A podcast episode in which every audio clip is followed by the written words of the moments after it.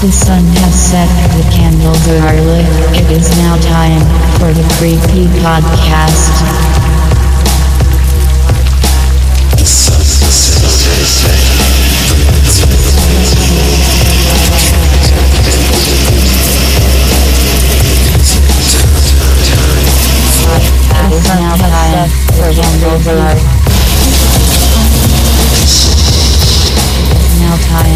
now time Creepy Podcast. Now time Creepy Podcast.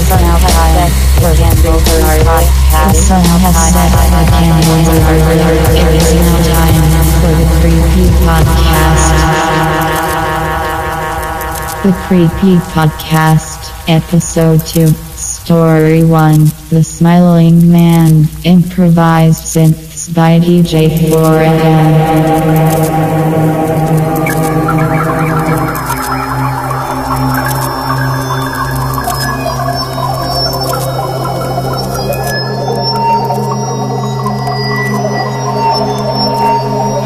You're smiling, ah, fiddly dee, a smile on your face, there's smile in your smiling face. There's something about a smile. It can either be the most beautiful, wonderful thing, or the goddamn most fucking scariest shit you've ever seen in your life. And I've definitely seen both of those in my life. Holy cow. There's something about a smile. It's weird, you know. You can see the intent in a smile. So I always like, I don't know, I, I freak out about smiling stuff. Something smiling at me. I don't know. I don't know about that. I don't like that. Stop it. So uh, this one right here is called the Smiling Man. About five years ago, I lived downtown in a major city in the U.S. I've always been a night person, so I would often find myself bored after my roommate, who was decidedly not a night person, went to sleep.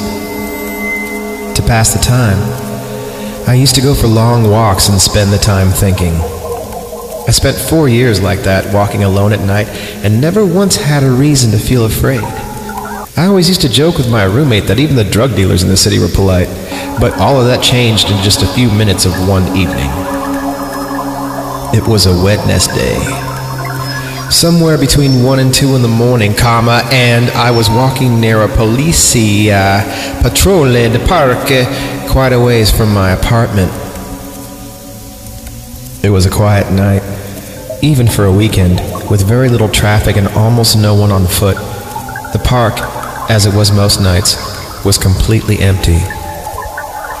I turned down a short side street in order to loop back to my apartment when I first noticed him. At the far end of the street, on my side, was the silhouette of a man dancing. Sounds like 6th Street on a Saturday night, around 3:30 in the morning. It was a strange dance. Yeah, definitely 6th Street. Similar to a waltz, but he finished each box with an odd forward stride. I guess you could say he was dance walking, headed straight for me. Oh hell no. No no no no no no no no. I don't want no crazy crackhead dance walking at me. No. I am not your partner, homie.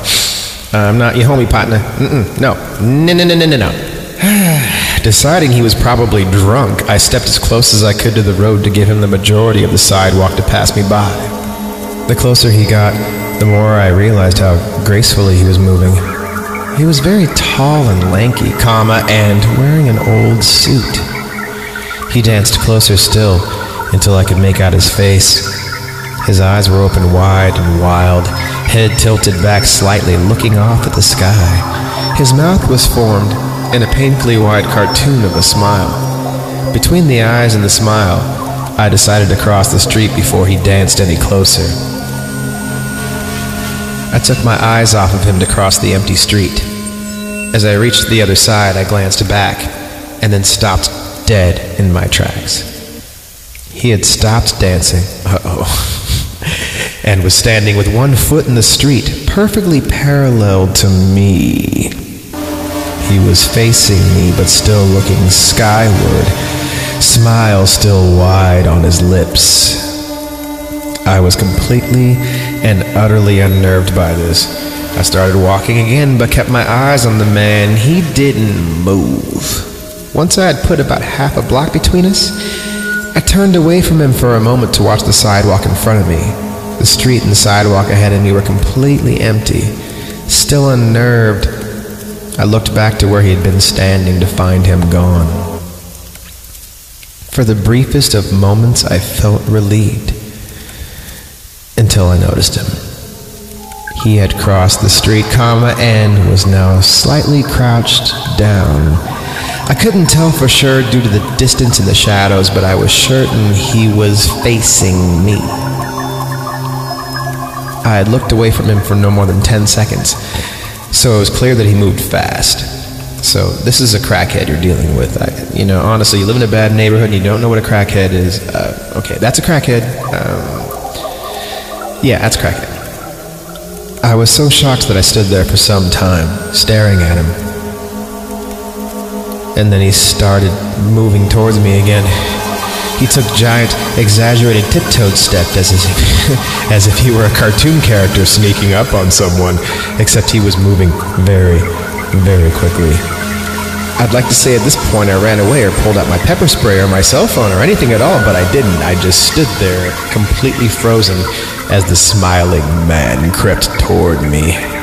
And then he stopped again, about a car length away from me, still smiling his smile, still looking to the sky. He might be in a K-hole. Can you run when you're on ketamine? DMT? Uh, when I finally found my voice, I, I blurted out the first thing that came to mind. What I meant to ask was, What you want? In an angry, commanding tone. What came out was a whimper. Regardless of whether or not humans can smell fear, they certainly can hear it. I heard it in my own voice, comma, and that only made me more afraid.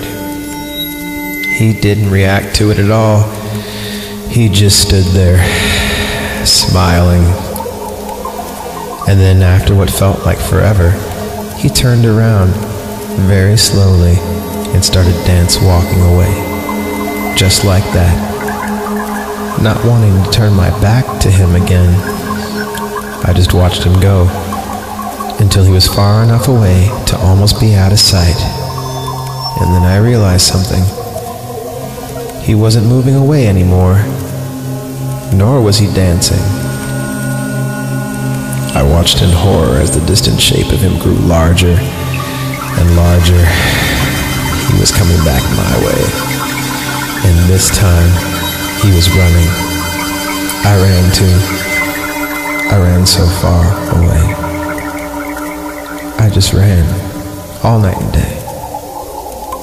I ran until I was off of the side road and back onto a better lit road with the sparse traffic. Looking behind me then, he was nowhere to be found. The rest of the way home, I kept glancing over my shoulder, always expecting to see his stupid smile. But he was never there. I lived in that city for six months after that night, and I never went out for another walk. In fact, I never walked again. I went home and I cut my legs off, and I cauterized the wounds with a hot frying pan. And then I ate my legs to make sure that I could never reattach them. I'm I just made all that up, sorry.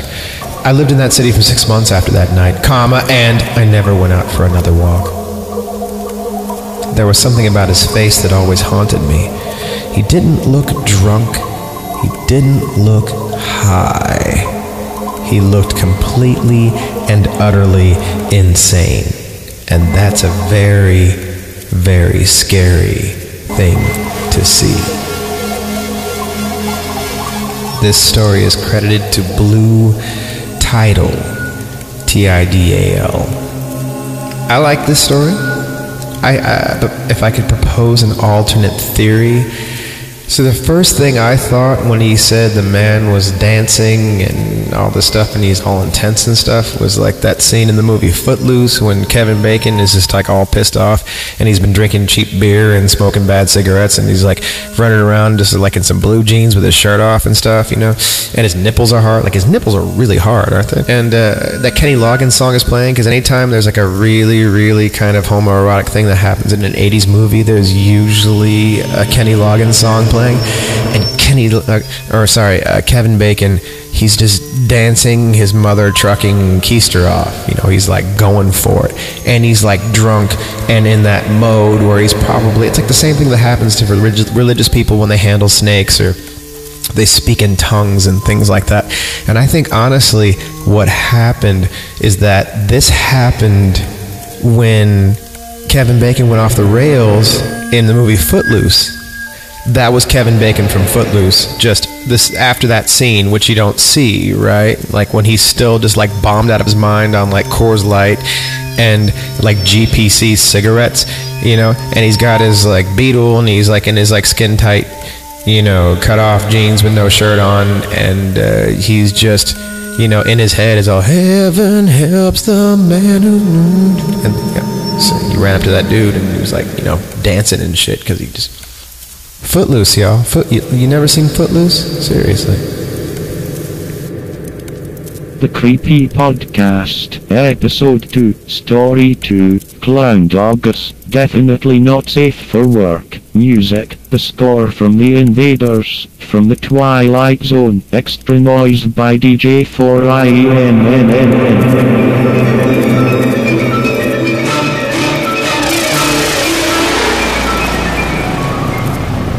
Okay, good lord. This one, right off the bat, caught my attention because when I clicked on it, well, first off, how can you not click on a creepy pasta that has a title like Clown Dogs? Clown Dogs. I don't know if these are dogs in clown outfits. Maybe are they creepy clown dogs? Because you know, some people are really creeped out by clowns, and my dad is deathly afraid of dogs. Can you imagine if you were afraid of both and then there were just like clown dogs?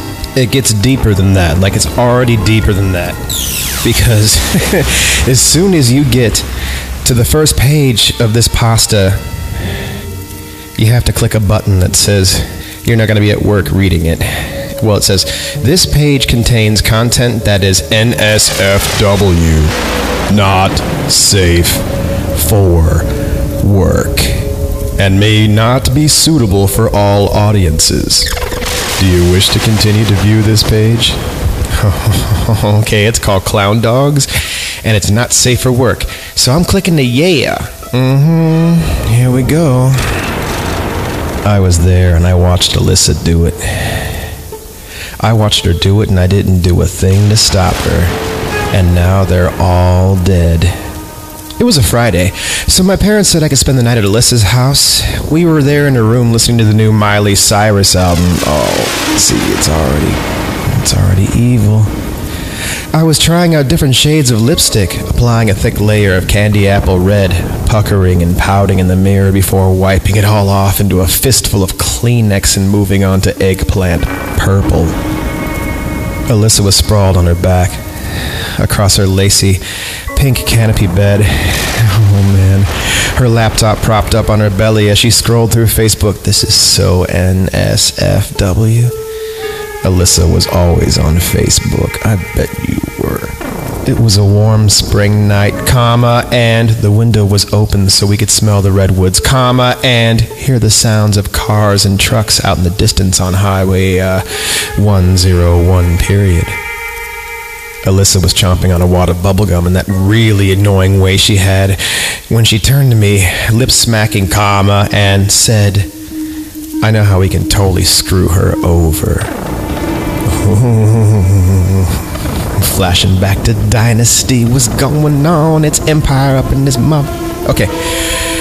How? I asked tentatively, throwing my hair back and cocking my head over my shoulder to pucker in the mirror and catch the way the light shimmered on my midnight blue lips. I thought they were the eggplant purple. I was a little nervous because Alyssa can become a really crazy bitch when she wants something bad enough, comma, and I could tell by her quiet intensity that this was one of those times. Dog porn. Dog porn? I asked, wiping the blue from my lips. Yeah, period. Porn with dogs, period. Cause that's what she is a dog. A dirty, filthy dog. Hey, Seuss, that's disgusting, Alyssa. What are you even talking about? Well, we just photoshopped pictures of Credence having sex with dogs and put them all over Facebook. That will show that little whore. Eh? And with that, Alyssa started Googling porn and bestiality websites, humming a Lorde song as she downloaded some truly disgusting pictures that were surprisingly easy to find. Of course, it was all about a guy. Isn't every tragedy involving a teenage girl about a guy? This one's name was Evan. No, he didn't screw her and tell all his friends what a lame lay she was, semicolon. In fact, he didn't break her heart in any way. He was a nice guy. He didn't even know she existed. I guess that was his mistake. Evan was a new kid.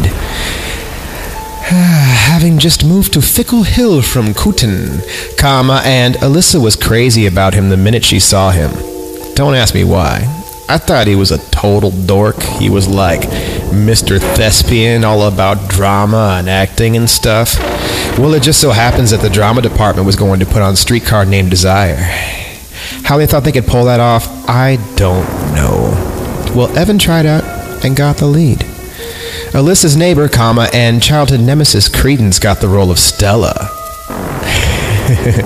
Alyssa didn't even try out.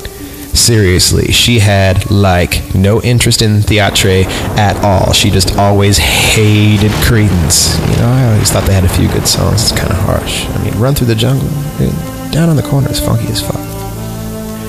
Some kind of tiff they got into in elementary school and never got over. Oh, this is like super long grudge. This is more like Melrose Place. Credence had always been this kind of sad, nerdy girl. Alyssa, being one of the so called popular girls, made sure Credence knew her place on the ladder of Arcata High's social hierarchy, the bottom rung. But in senior year, she suddenly blossomed, or whatever you call it, into this really smart, pretty girl. Of course, Evan hooked up with her. Get two teenagers rehearsing lines with each other, meeting after school to discuss their characters' motivations, karma, and the hormones are flying. It's inevitable. So Alyssa lost it. She was pissed, just indignant and irate that the talented, comma, good-looking new kid had the nerve to go out with a nobody like Credence and not even notice Ms. Popularity Alyssa. She just had it in for poor Credence. And how was she gonna get her? Dog porn. It was actually pretty easy to do. I sat and watched her do it, working all night taking pictures off Credence's Facebook page of her dancing and skiing, her head thrown back laughing, at the beach playing in the surf, and digitally cutting the heads off them, all the while blowing pink bubbles with her gum, twirling a lock of hair on her finger, comma, and smiling that strange smirk of hers then she cropped and edited them together with these disgusting pictures of porn and dogs that made it look very realistically that Credence liked Dog Rooster. I mean, really liked Dog Male Chicken and was a person that. Okay, I'm just gonna read the line. Credence liked dog cock. I mean, really liked dog cock and was a dog screwer. That's what she called her when she started posting them. Credence, the dog screwer. She made up a bunch of fake Facebook pages, running everything through our proxy so it wouldn't come back to her. Though she never got good grades in school, Alyssa was always really good with computers and plastered Facebook, Twitter, Tumblr, and all the rest of those social media sites with the pictures. Her sick little stunt worked like a charm. Everyone saw them, and even if everyone knew they were fake, those pictures turned sweet, nerdy, blossoming credence into credence the dog screwer. Luke, I screwed your dog. No one would be seen with her after that. Everyone pointed and snickered when she walked by. Evan dumped her. You would think people would be like, like pulling their dogs away from her when she walked down the street, like on a leash, like you know, like you just grab the dog, like no, not Fluffy. Only I get to do that. She stopped showing up for rehearsals. Then her mother found her hanging by her neck from a support beam in their basement. Now, that sounds really uncomfortable. When I found Alyssa in the girls' bathroom, bawling uncontrollably, I immediately rushed to her. I felt bad for her. She was my friend.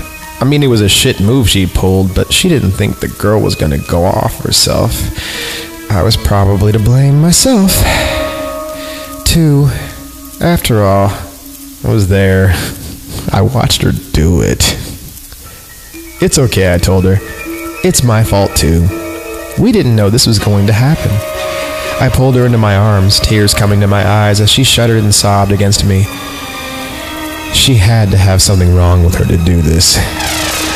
You don't understand, Alyssa said, looking up at me with wide, startled eyes out of a face distorted and wrenched with anguish.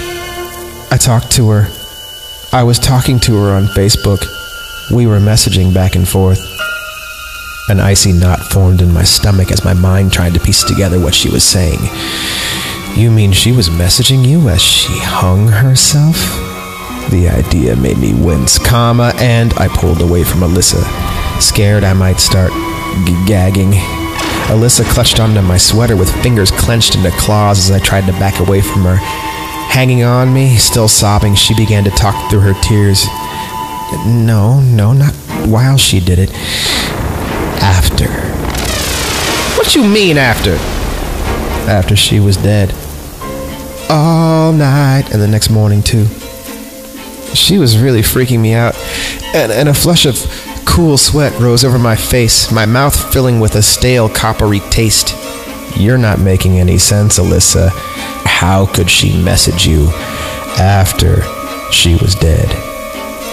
I don't know. And she burst into fresh tears. Oh, yeah, funky fresh tears. Calm down, just tell me what happened, I. Alyssa heaved, swallowed, comma, and nodded, seeming to get herself a bit under control. All day, Credence kept posting these stupid pages from a site called Clown Dogs onto my timeline. You know, like clowns posing with puppies, comma, and dogs balanced on big balls with clowns behind them. Really cute, idiotic stuff, but somehow it was scary. Clowns in their white makeup and red mouths, clowns and dogs, clowns and dogs. So many posts my timeline was filled with them. So I sent her a message. Why do you keep posting this crap onto my timeline, bitch? You want me to unfriend you? So then she started messaging me over and over again. I knew it was you. You don't know shit. I didn't do nothing. Alyssa struggled not to break down into tears again. She clutched my sweater tighter. I stroked her head, ran my fingers through her hair. It's okay. Go on. What happened next? Then, then in the morning, the last message said, I know it was you and I'm going to get you for it. And then my computer went black. It went black. Nothing. Blackness. Then my mom burst into my room and told me Credence had hung herself and they found her the day before. Early in the morning. In the morning. Before all the messaging on Facebook. And I'm scared. Really, really scared. With that, she broke down again, letting go of my sweater and weeping loudly into her hands. Alyssa, calm down, I said, trying to interject some logic. Maybe it was her mom posting from Credence's Facebook page. Most parents know their kid's password, or maybe it was Evan. No, she mumbled through her tears, shaking her head emphatically. No, it wasn't them. How do you know? I just do. Look, I have to go out to dinner with my parents tonight. It's my uncle's birthday, but come over in the morning and we'll look at Facebook together on my computer. Maybe you're just mixed up. I'm not. I'm not. I know it was her, comma, and she's going to come and get me. Alyssa, stop, okay? Just stop. Come over tomorrow and we'll figure it all out. She looked up, gratefully, like a child might after you explain to them that Everybody had bad days sometimes. okay, okay, I'll come over tomorrow. Thank you, thank you so much. She hugged me and I went back to class. That night, Alyssa's father found her naked in the bathtub with clown dogs. No, sorry. That night, Alyssa's father found her naked in the bathtub with her wrists slit, the tub nearly a quarter full of black, congealing blood. Her always overprotective father lost his mind, and he blamed Evan somehow. He waited behind a redwood tree by the school bus stop with a shotgun, comma, and when Evan stepped off, he shot him in the face, took half his head clean off. Evan fell down in the street, his brains and blood all over the curb and gutter, comma, and all those kids on the school bus just watched as Alyssa's dad then put the barrel of that gun in his own mouth and fired. Afterwards, I tried to access Alyssa's Facebook page. I knew her password to see if those posts and messages she talked about were there. If the times matched up with what Alyssa had told me, but her page was down. I assumed her mother took it offline after the tragedy. I searched for a page called Clown Dogs. Nothing. It didn't exist. Then. But now? Now I've started getting the Clown Dogs posts shared to my timeline. Ridiculous pictures with dogs licking food off of clowns' faces tiny dogs on the shoulders of clowns riding unicycles, big dogs with saddles on them being ridden by midget clowns, dogs dressed like clowns with clown hats on their heads and red balls on their noses. Silly, irreverent, and irrelevant and stupid pictures. But to me, terrifying. These pictures are so damn scary, and I can't explain why. When I see them, I panic. I want to scream, just start screaming, but I'm afraid if I do, I might not be able to stop. Then this morning, when I checked my Facebook page, I saw I had a message. Your next little clown.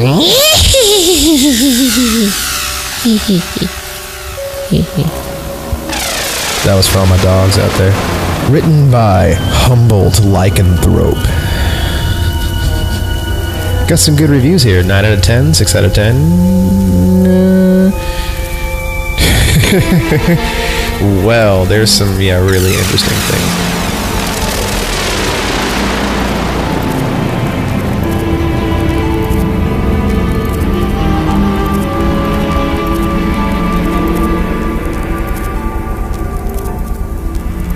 The Creepy Podcast, Episode 2, Story 3, Episode 11, Music, The Score from 2, from the Twilight Zone, Extra Noise by DJ for IEMMMM. This is the longest post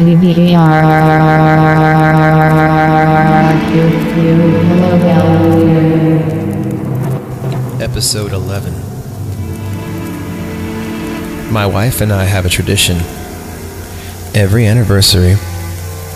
after we go to whatever theater or fancy restaurant we can scrape up the dough for, she puts on these black leather gloves and beats the fuck out of my face. Just, you know, breaks my nose, uh, bashes at least three teeth down my throat, and then just starts trying to dig her pinky finger as far into my ear canal as possible. And she really, every anniversary, like about a month and a half before, she stops cutting that pinky nail and just, oh. But you know, it's really the only way I can get off anymore. So, yeah, it's it's good to have an understanding partner. And uh, okay, I'm gonna start this over because I just made all that up. Hold on a second. This is what happens when you deny someone a life of being creative. It comes out like this. My wife and I have a tradition. Every anniversary, after we go to whatever theater or fancy restaurant we can scrape up the dough for, we go home and needlepoint hearts and bunnies and kittens. A death and pestilence. My wife and I have a tradition. Every anniversary, after we go to whatever theater or fancy restaurant we can scrape up the dough for, we give each other a present. She gets me a new tie, comma, and I get her a cartoon. Stinky sons of biscuit eating mother truckers, you. That's dirty. Cartoons. Growing up, my wife loved animated television shows, which is kind of weird because, like, you know, kids, like, why would they like cartoons? It was her hobby. When she wasn't doing schoolwork, chores, or playing with her friends, she was watching cartoons. She continued this habit from diapers to art school, comma, and had built up quite the collection, sprawling across a huge collection of DVDs, VHS tapes, laser discs, comma, and even some film reels. That's cool. I totally want a collection like that someday. So rad. I'm nerding out in your story, dude, or dudette, or whomever you may be. That's actually how I got to know her.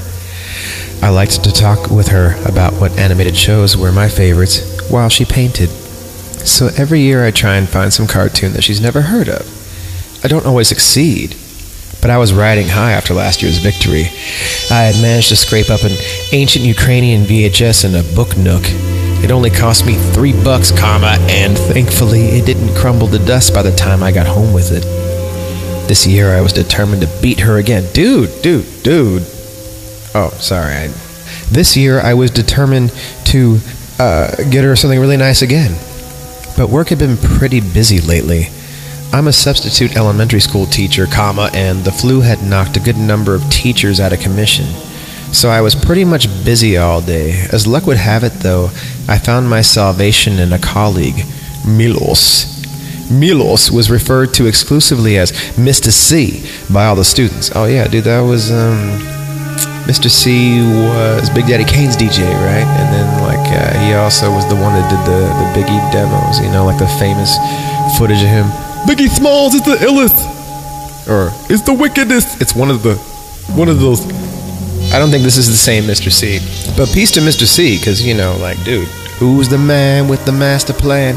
So Milos was referred to exclusively as Mr. C by all the students. Sounds like a stripper name.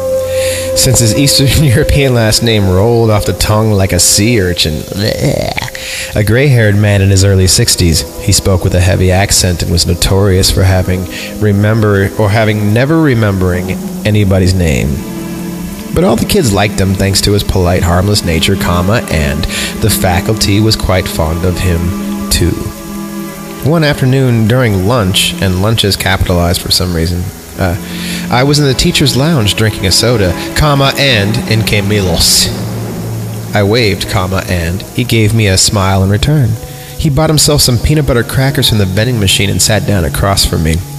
We talked for a little while about whatever stupid decision the school board had made, comma, and the conversation eventually changed to that of our wives. He had been married for nearly 30 years, so he had much more to say than the five I'd been together with my spouse. I told him about our anniversary tradition, comma, and he sat up a little straighter. Really? She beats you until your teeth fall down your throat? It's funny you should mention that. I was going through my attic last week, comma, and I found a box of my mother's video cassettes. God, that's that whole is that how old video is? I was going through the attic of my grandmother's things and I found VHS tapes. Really? That's interesting. What was inside? I asked.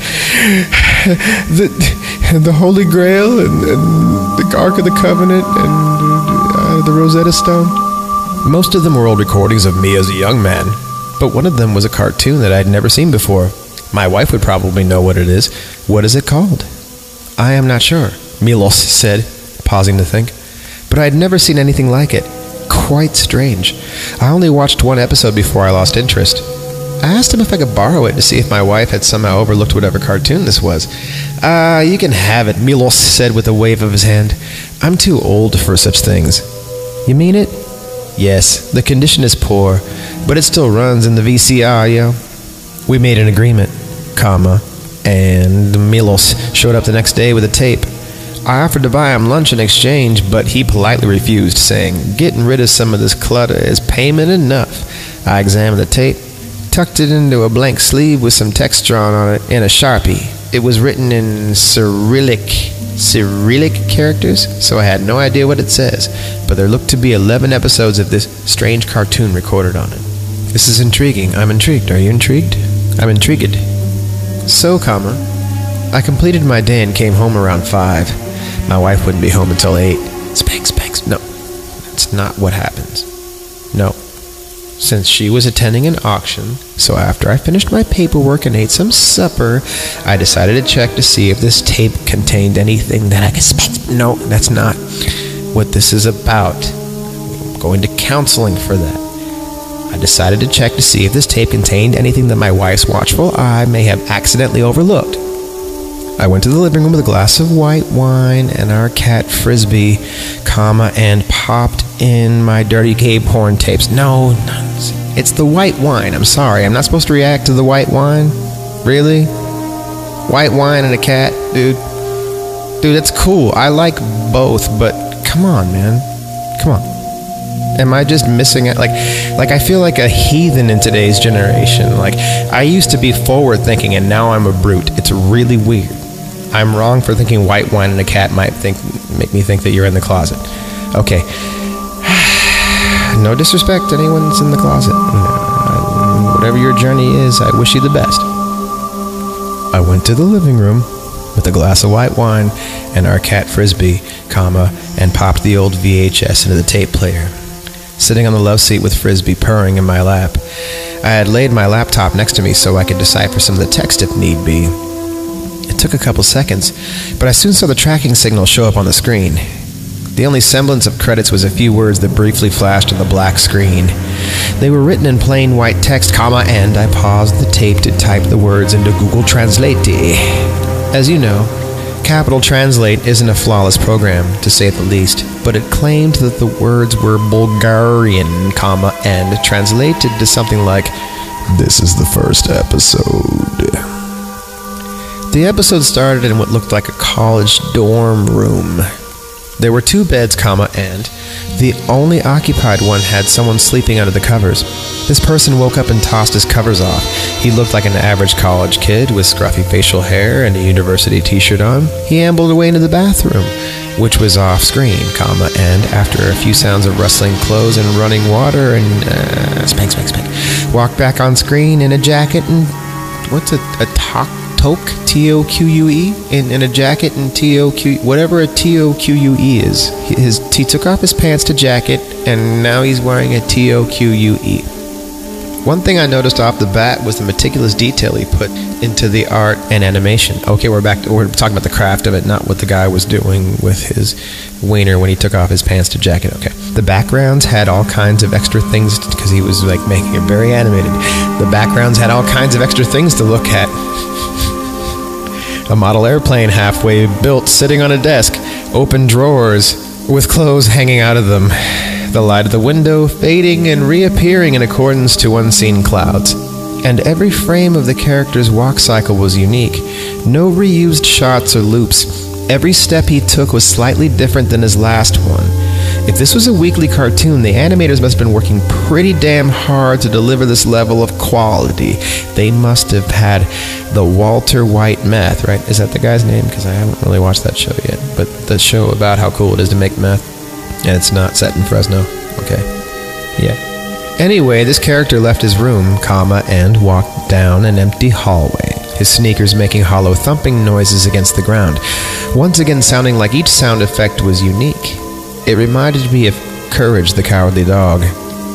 The creators claimed that they wanted to make a cartoon based largely around sound. For all I know, this could have been their inspiration.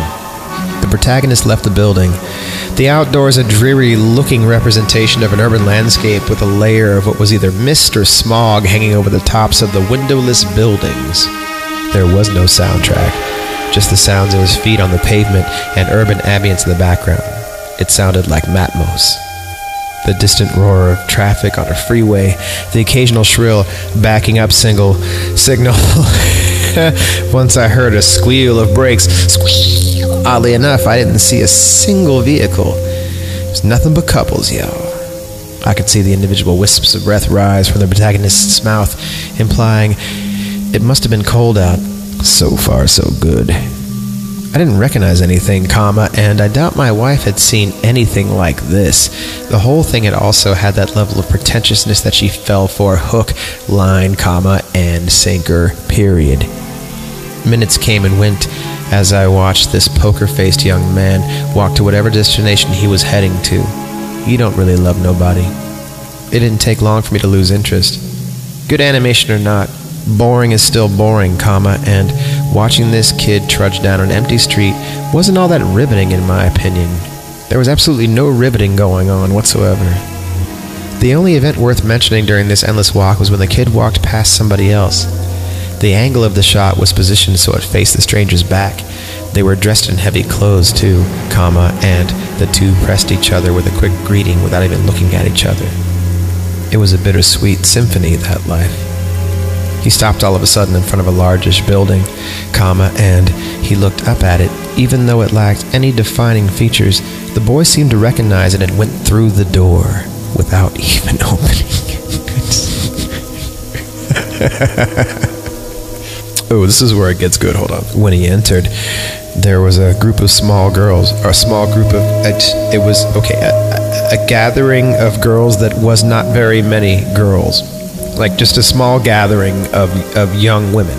Okay, all holding thermoses. I had that dream once. They were all screaming and throwing little pickles at you. Yeah, okay. You know that movie? Go find that movie reference. When he entered, there was a small group of girls, all holding thermoses, talking quietly in the corner of the lobby of whatever building this was, comma, and they all went silent when the protagonist drew close to them. He stopped, comma, and stared at them, period. The girls all looked like they were trying to hold back laughter, comma, and the guy had the same bland expression he had in the entire episode. That's right, we're watching a cartoon. What a weird freaking cartoon, man. This is like beyond Tim and Eric Adult Swim shiznit right here. More like monkey dust. They stared for a good five seconds before one of the girls promptly threw the contents of her cup into the guy's face. Yeah, get it on. Bang a gong. He winced and stumbled back with his hand over his eyes. Apparently, they found their random act of cruelty hilarious because they started cackling like harpies. The scene switched back to the guy, who was now covering his whole face liquid running down his hands and dribbling all over the floor. As he tried to right himself, he slipped and fell, landing back first onto the floor. The girls' laughter was rekindled, comma, and now they were pointing and drawing as much attention as possible, despite the fact that no one else was around. I was shocked when I saw that the skin on his face was blistering. That beverage in the thermos must have been hot. After the poor kid got back to his feet, he pushed past them and traveled deeper into the building. The girls threw what was left of their beverages at him as he fled. The episode ended with a close up on the main character's blistered, distraught face. At this point, I had to fast forward because the speakers had suddenly released a definitely loud shriek. Frisbee fled out of shock, comma, and I seriously think that if my volume had been turned up any higher, my wine glass might have shattered. Clutch the pearls. Thankfully, that seemed to be the end of the episode, so I didn't have long to wait before I could go back to normal speed. I turned my volume down to almost silent and warily pressed the play button. The electronic wailing had vanished, and apparently another episode was beginning. The title card read, and this is the second one. It was identical to the way the first episode began, beginning with the protagonist, his face unblemished, climbing out of his dormitory bed my initial thought was that this was a recording mistake, but this theory was quickly debunked when I realized that the protagonist was in a different set of pajamas. Pajamas. I wear pajamas with you. And I hope you like pajamas too. Pajama, pajama, pajama. It's college. They all love Bob Marley. This time, instead of going to the Bob Marley concert or the bathroom, the kid went to the desk next to his bed and sat down. In one motion, he swept all of the clutter off the surface. Papers and food wrappers fell to the ground beside him, and the model plane smashed into dozens of little pieces. He opened the top drawer and removed his sewing kit, placing it onto the desk. It cut to a view of his face staring down at the palm sized kit on the desk. He withdrew another object from Hammer Space. For those underwear, unaware, Hammerspace is the area where all cartoon characters pull their supplies from. That is to say, from nowhere. It was a doll a crude, stereotypical caricature of a baby. Its eyes were gazing off into the distance, and the mouth was puckered into dopey little oh, with blushing red cheeks and hair the color of sand. The protagonist stared down at this doll with the same poker face he had kept up since the first episode, because he don't really know nobody. Can't read that poker face. Poke that face. Then he picked up the needle from the sewing kit threaded it, comma, and began to poke that face, began to work on the doll. The shot was angled in a way that you couldn't see the doll when he sewed it. The screen showed the protagonist's face as he worked for a good minute, then as he appeared to have finished it, comma, and showed the end result. The doll's face was snared in black thread.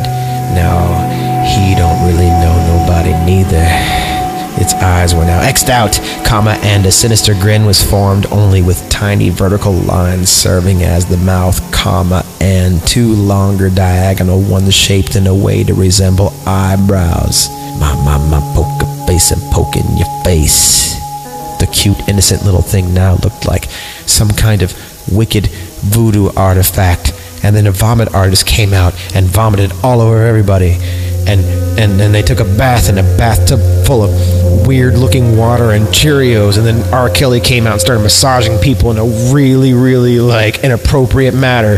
The protagonist stared down at his masterpiece and actually cracked a tiny smile because R. Kelly farted. As macabre as his creation was, he seemed genuinely proud of it. The episode ended after that. I've seen some bizarre animation in my lifetime, from Coonskin to heavy metal to the triplets of Belleville, name dropper. But this, this was the type of thing you'd find at David Lynch's garbage disposal. The kind of arty, disturbing crap that some uber Christian mom probably thought contained a demonic message telling little kids to eat babies. But hell, it was unique, comma, and it was free, so I decided to use it. I was about to stop the VCR, but then the next title card popped up. Instead of a few words, this one looked like a whole essay, the entire screen taken up by words. Credits, maybe? Just to satiate my curiosity, I typed a few words into Translate to see what it said. Lassen, hello, this is my. It was a message. Now intrigued, I typed the rest of the text, comma, and, comma, accounting for Google Translate's many mistakes. I think the message roughly translates to something like this. Lassen, hello, this is my animation for Academy. I labored, worked on it for a long time, and I have, for you, I hope, wish you enjoy, and I will do it soon. Further research taught me that Lassen is a Bulgarian male name, comma, and, comma.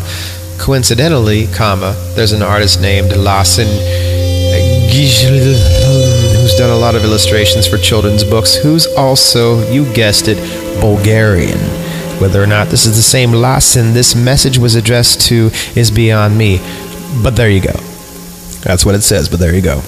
The third episode had the exact same beginning as the first two, comma, and I was sensing a pattern forming here. The same kid got out of bed, wandered into the bathroom, freshened himself up, comma, and came back fully dressed. Freaking tease. Looking carefully, I found the stitch faced doll from the previous episode on his desk, the needle jabbed vertically into his forehead, screaming Alejandro, Alejandro, Alejandro, Alejandro. It was eerily similar to the first episode, but with an entirely new set of animations to show the exact same events unfolding, and with music from Ace of Base instead. The music didn't sound any different. I wasn't looking forward to watching the kid make his pilgrimage to that building again, so I took the opportunity to use the bathroom while the tape ran.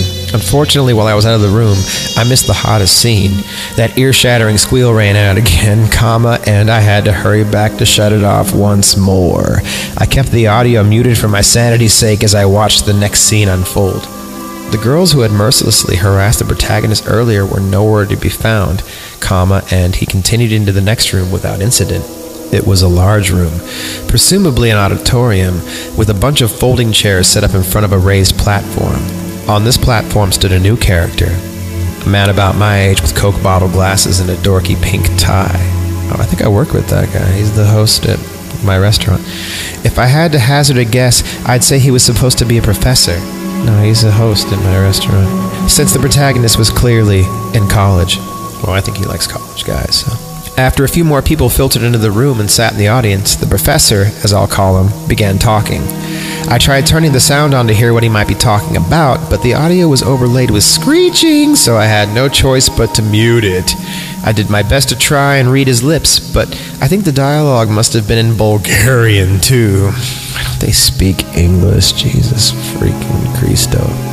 About a minute into his lecture, the professor took his glasses off and rubbed his eyes before putting them back on and continuing. He was either really engaged with whatever he was talking about or really angry about it because he was going off the rails, yo. I could see his face flushing and beads of sweat emerging on his brow, and the audience of about six people didn't seem to care in the slightest. Mid rant, the professor's eyes bugged out of his head and he grabbed his neck as though he was choking. His glasses fell off and his tongue stuck out rigidly as he stumbled around, grasping at his throat. It was animated with hideous detail. I could see every individual vein swelling upon his neck, and someone even took the time to animate the ribbons of drool running down his chin. Despite his obvious distress, not one of the audience members budged an inch, staring at him with bored indifference. It's kind of like what it's like walking around in San Francisco right now. Eventually, the professor collapsed onto his back and lay spread eagled on the platform. Uh, I believe that's called the happy baby pose, right? In yoga.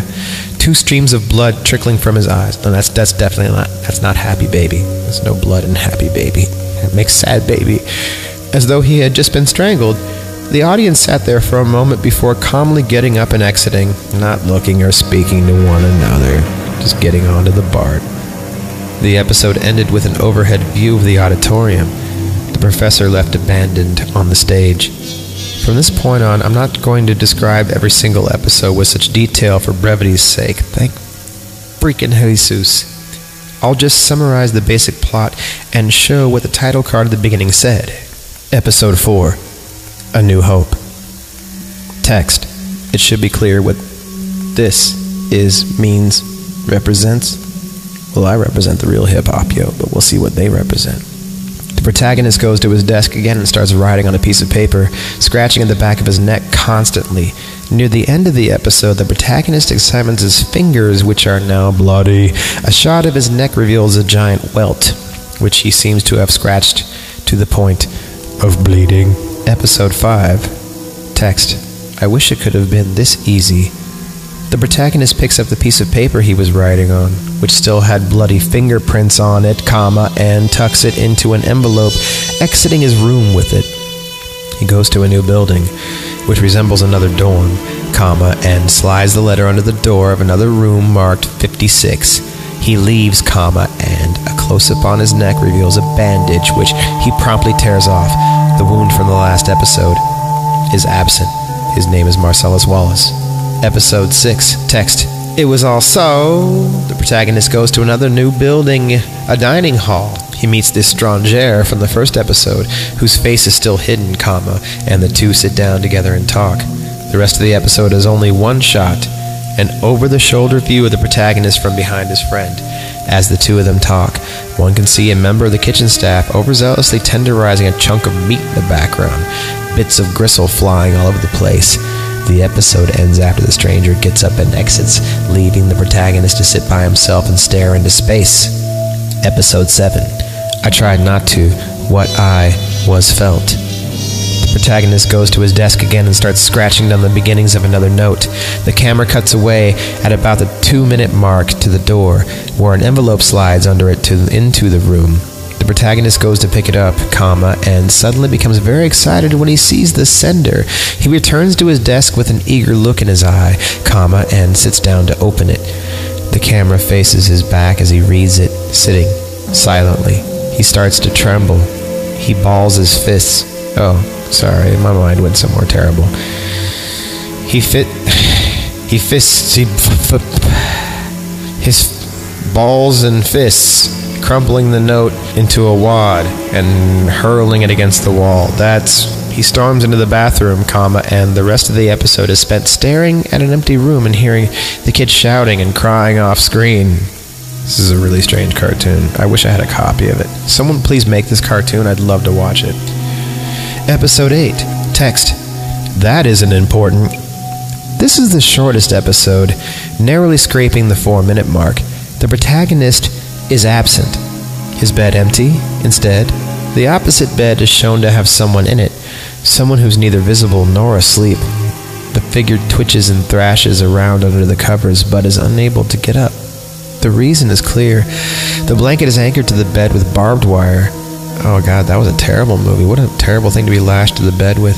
Each length tied to an opposite side of the bed frame, so the person, at least I assume it's a person, was tied to the bed like luggage to the top of a car. The figure squirms for a good while before going limp. Episode 9. No title card for this episode. This episode has its typical beginning. The protagonist getting up and putting his clothes on. The opposite bed is unoccupied again, with no signs of a previous struggle. Protagonist stops halfway to the door, comma, and turns around. He looks directly into the camera, smiling, comma, and starts talking. I had pumped the volume down to barely audible to avoid any more yelping from the speakers. Pump down the volume. Pump down the volume. So I tentatively turned it up a few notches. Pump up the volume. I was immediately punished for my curiosity when Justin Bieber screamed over. No, I was immediately punished for my curiosity when that ghastly wail presented itself again. Oh, so it was future. Sorry. Drowning out any semblance of dialogue, comma, and as I silenced it in disgust, the protagonist speaks to the viewer for a few minutes, laughing every once in a while, and then exits, ending the episode and saying, Purchase my new album called The Buffet. Episode 10. This episode lacked a title card as well. This episode was shown from a top-down perspective, so it was obviously filmed out in Cali, comma, and appears to pick up exactly where episode 9 left off. The camera follows the protagonist on his walk to the same building he traveled to in episodes 1 and 3, zooming out to an almost outrageous degree when the camera enters the outdoors. It got to a point where the protagonist was merely an ant sized figure scuttling down a turgid collection of identically colored rectangles. It was at this point where the video appeared to have been damaged the image being shredded by stripes of black and white static and jerking violently. Oh, dude, I don't want to hear about what you're doing while you're watching this. I heard the VCR give a panicked whir as it tried to make sense of the corrupted film, comma, and eventually the TV screen was engulfed in snow. I should have been pleased that I wouldn't have to watch anymore, but then there was an inkling of curiosity I couldn't get rid of. True, the show's narrative had been wafer thin at best, but I kind of wanted to see the 11th episode just to see if it brought the plot it pretended to have to a close. I got my wish. As I was searching for the remote, the static on the screen flickered. I paid no mind at first until it flickered again, this time more violently. The wall of hissing nonsense that covered the screen was flinching like something on the other side was trying to force its way out.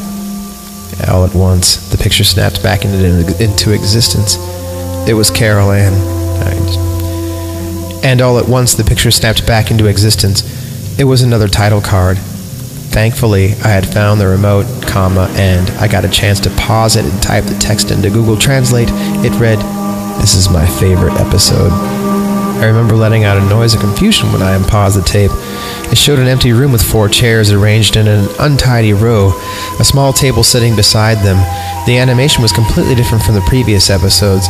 Unlike the pseudo Disney hand drawn nature of the previous 10, episode 11 looked more like it had been rotoscoped. Rotoscoping is an animation technique where artists trace over live action footage frame by frame. It's a very old practice. If you've ever seen the music video for Take On Me, you can get the idea of what the scene looked like, except much less professional. That means that that video is really old at this point, which means um, the image remained static for a few moments until someone appeared in the chair a second from the left after a jump cut. It was a girl, unconscious, from the way she was slumped over. Soon after, another girl blipped into the frame, seated on the farthest right, similarly limp. Eventually, all four chairs were occupied by an unconscious girl. Even though I probably shouldn't have, I unmuted the television. There was no shrieking anymore, or any noise at all for that matter. I jumped when the silence was broken by a loud creak, followed by some footsteps. There was a noticeable dip in audio quality, the sound being muffled and dull. When the footsteps stopped, there was a short thud and a shrill noise that sounded like someone undoing a zipper. Oh no. the angle was obstructed when a body moved in front of the camera. With the boiling lines of the rotoscoped figure twitching like mad, it took a second for me to realize that this person was showing a small cylindrical object to the audience. This person set it down on the small table and removed a tiny pill from their pocket, promptly swallowing it. They turned to one of the girls who was still unconscious, comma, and gently shook her. When there was no response, they sighed and walked off screen, returning a few seconds later with a bucket. They threw the contents of the bucket directly into her face. It's very rude. The girl waking with a frightened, frightened squeal. After she blinked and spluttered for a few moments, she looked up at the offender. A look of absolute horror spread across her face. The person spoke, disclosing his identity as a male, and I felt my stomach tighten. I knew that voice. It was the protagonist. I haven't the slightest idea what he said, but the girl furiously shook her head to deny whatever he accused her of. Then he lunged at her and seized a fistful of hair. The girl began to scream and sob hysterically. The protagonist snatched the cylinder off the table and showed it to the audience a second time before. A knife sprung from the other end, and it was a switchblade. He drove it into the girl's neck. She was unable to scream now. The blade must have hit her larynx. A feeble, gurgling noise was the only thing she had left. Protagonist removed the blade, blood spurting from the wound. This was the only thing that had any color through the entire segment, being a muddy red. The girl beside her had woken up and was set to screaming when she saw her neighbor gagging on her own blood. The protagonist clasped a hand over her mouth, slitting her throat with one click. Slash. This had officially crossed the fucking line. It's not cool, bro. I lunged for the remote, but I moved too quickly and knocked it off its place on the armrest and it tumbled out of reach. Cursing myself, I got down on all fours and grasped for it, trying to ignore the agonized screams and pleading coming from the television. By the time I finally found it, I was too late. The deed had been done. The bodies laying in monochrome silence. I was seconds from pushing the damn eject button, seconds from contacting Milosh and demanding what kind of sick joke he had played on me.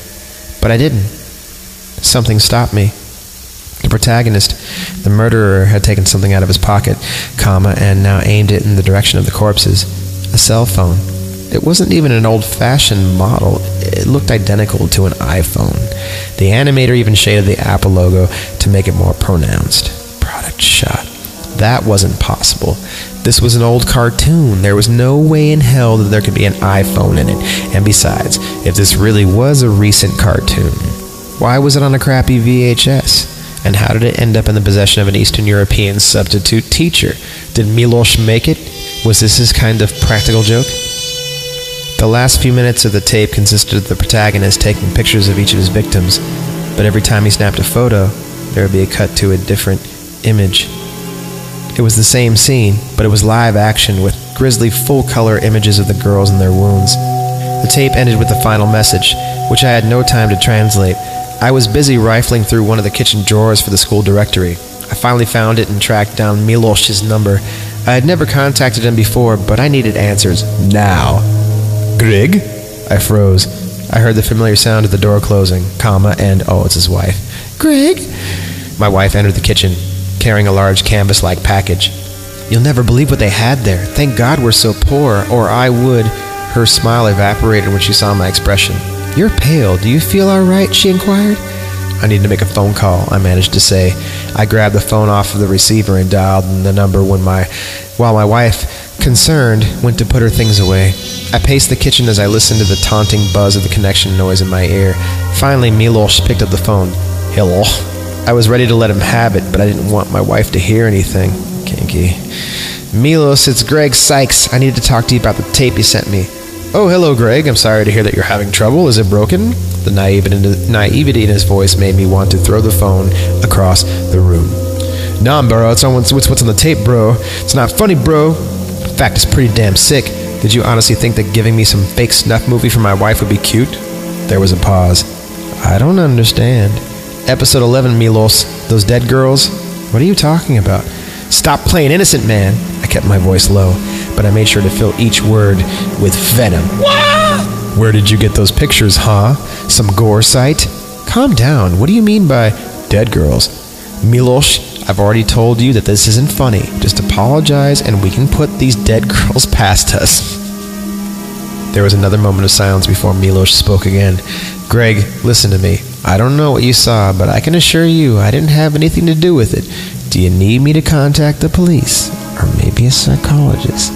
You scared me enough. God damn it. Isn't enough isn't it enough that a shrill scream from upstairs cut me off. My brain didn't bother to register anything until I reached my wife. I was downstairs, comma, and then I was upstairs, like I had teleported. It was afterwards when I became aware that I'd rammed my big right toe into the bottom step while I was sprinting, trailing blood up to my bedroom. My wife pressed against the bedroom wall opposite the window, her package jettisoned in the center of the room. I had no need to ask her what was wrong. She was already pointing. The window now had something scrawled into the glass, the symbols in a vertical column X, I, I. And below this, nailed to the sill, was a crude baby doll, its eyes X'd out and given a malevolent smile with black string. The police were already on their way. Damn it! Milosh had contacted them after I dropped the telephone. I was going to search the house, but I realized that the message in the window was carved from the outside. I settled on locking every feasible entrance to the house, not bothering to question how someone could have reached our bedroom window on the second floor without a ladder. After everything was done, my wife and I sat in the bedroom. She must have been crying. I remember her shaking in my arms. I know I should have been trying to comfort her, but I spent every moment of that agonizing wait for the police staring at the window. I practically flew to the door when I heard the urgent knocking. Pulling my wife with me, I wasn't going to let her out of my sight again. Hesitated out of pure paranoia, leaving my wife to open it for me. Greg and Lisa Sykes, a middle-aged cop stood on our doorstep. Lisa invited him inside, comma, and the officer promptly yelled, Jesus Cristo! The VCR was ablaze, melted to a rectangular block of slag. It must have been lit on fire earlier, comma, and we just didn't notice up in our bedroom for some reason. Tape was still in there. It was going to be ruined, and that was what had started all of this. That was what the police had wanted to see. I grasped for the VCR slot and tried to ignore the pain from the burning metal. It took both my wife and the cop to pry me off, despite my protests that we needed to get the tape out of there. I eventually calmed down enough to explain what was going on to both of them. They both listened carefully, despite the insanity of the story. I told them everything where I got the tape, the weird title cards, the flawless animation, episode 11, and the cops got a hold of Milos, but could ultimately find nothing incriminating. He couldn't answer any of my questions either, insisting that he had never even seen the tape before he found it in the attic. We haven't spoken since. Not since that one night, The case was eventually dismissed as harassment. I had no point to prove since the evidence had been destroyed. Try as I did, I couldn't get the VCR to open to retrieve the corpse of the tape. My wife had been acting more uncomfortable, even after I stopped mentioning the tape and we got a new window. The final message after episode 11 somehow remained stuck on the screen, even after the tape should have been ruined. When I couldn't sleep that night, I translated it. Episode 12 coming soon. Written by the boy with the burning hands. The boy with the burning hands. Thank you for listening to the Creepy Podcast. I think I need to go to bed now. Remember, the darkest hour is just before dawn. 1984 was 32 years ago. We live in the future. Hello, good night.